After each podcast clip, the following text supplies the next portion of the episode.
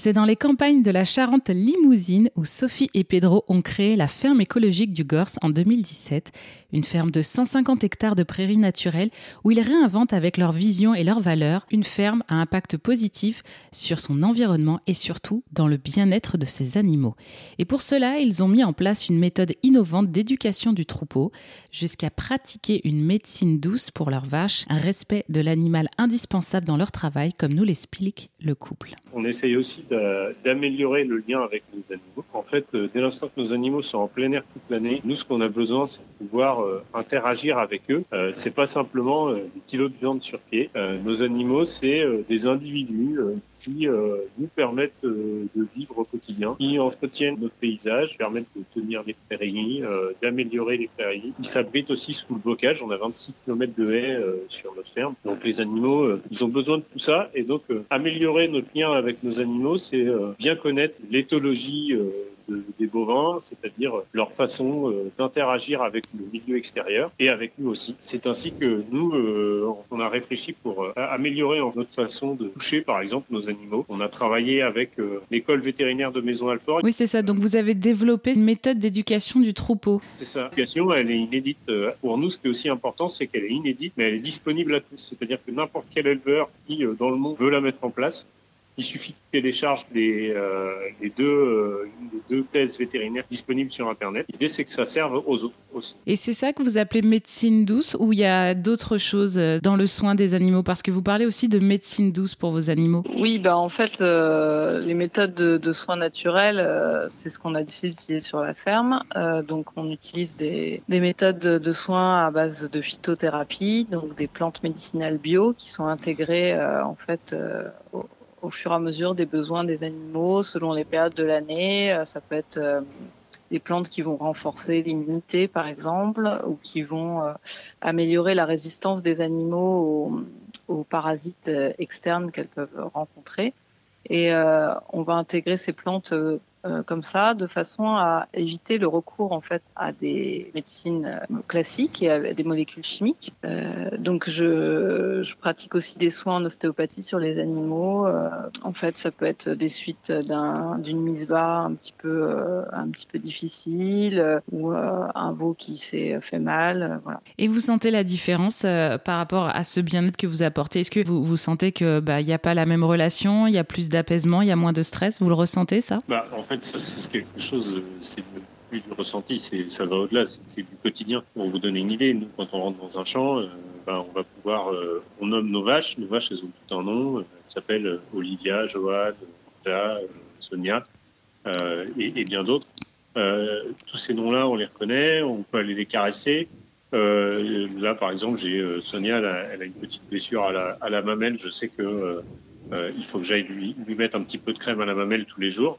Je m'approche, je lui mets son licol au champ sans aucune contrainte. Je lui fais ses soins au champ et après je repars. Et ça évite bien de tracas, ça évite d'isoler l'animal de son troupeau, alors qu'une vache, elle a énormément besoin d'être proche. C'est un animal grégaire, elle a besoin d'être dans son troupeau, donc ça évite de l'isoler. Ça évite aussi tout un tas d'infrastructures qui serviraient à la contentionner, des choses comme ça. Non, nous, on va s'occuper de notre vache au champ au moment où elle en a besoin.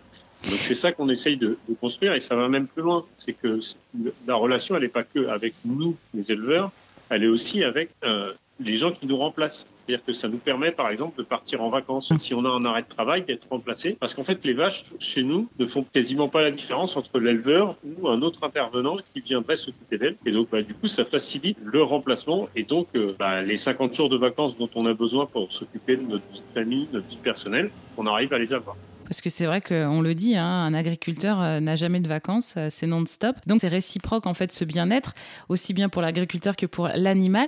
La question que je me pose aussi, c'est ce lien humain, en fait humaniste, entre l'animal et vous, c'est aussi beaucoup d'amour, c'est beaucoup d'affection qui se crée. Est-ce que c'est pas trop dur vous êtes quand même une ferme d'élevage, et évidemment, vos animaux vont à l'abattoir. Donc comment on fait après par rapport à ça? Pour nous, en fait, le lien humain-animal, vraiment, on l'a mis au cœur de ce projet-là, parce parce que en ayant cette idée de construire un lien de confiance et de proximité avec chaque individu de notre troupeau, ça va avoir plusieurs incidences en fait sur la façon dont on va travailler et dont on va voir notre métier d'agriculteur. En effet, une des premières incidences, mais il y en a d'autres, c'est le changement de notre rapport à la nourriture qu'on produit sur cette ferme. C'est plus simplement des bouts de steak, c'est donc à chaque fois un animal qui porte un nom, parce que tous les animaux ont des noms chez nous, avec qui on a construit un lien, dont on connaît la personnalité, le tempérament, qui a ses petites habitudes.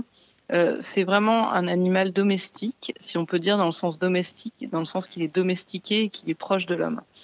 Et forcément, ça va nous donner une responsabilité énorme parce que on est avec lui dans ce lien de sa naissance jusqu'à sa mort.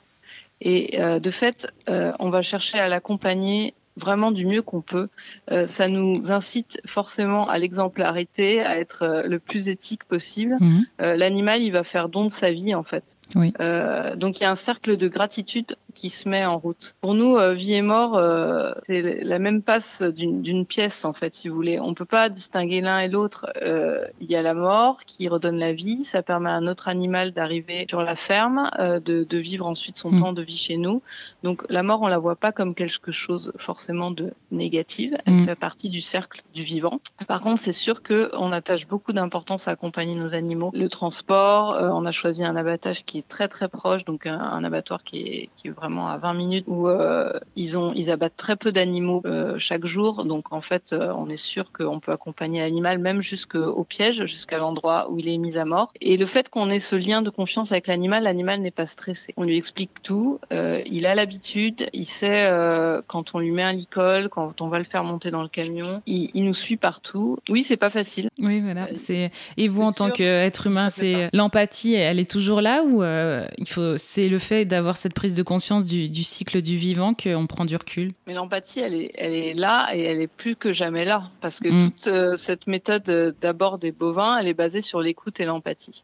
En gros, on change complètement de posture. L'idée, c'est de se placer comme observateur de l'animal, de comprendre son monde sensoriel, de rentrer dans son univers et nous, d'adapter notre langage, notre gestuelle, notre façon de nous comporter au quotidien pour que l'animal nous intègre comme étant un partenaire. Donc, évidemment, l'empathie, elle est énorme, mais on peut être empathique et en même temps arriver à se dire que la mort fait partie de ce cycle-là et que on en a besoin et se nourrir en conscience de cet animal-là.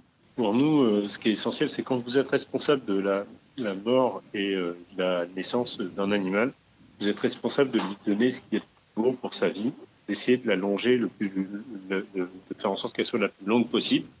Puget, c'était un bœuf de 38 mois, un bœuf Hereford. Sa mère, c'était Olivia.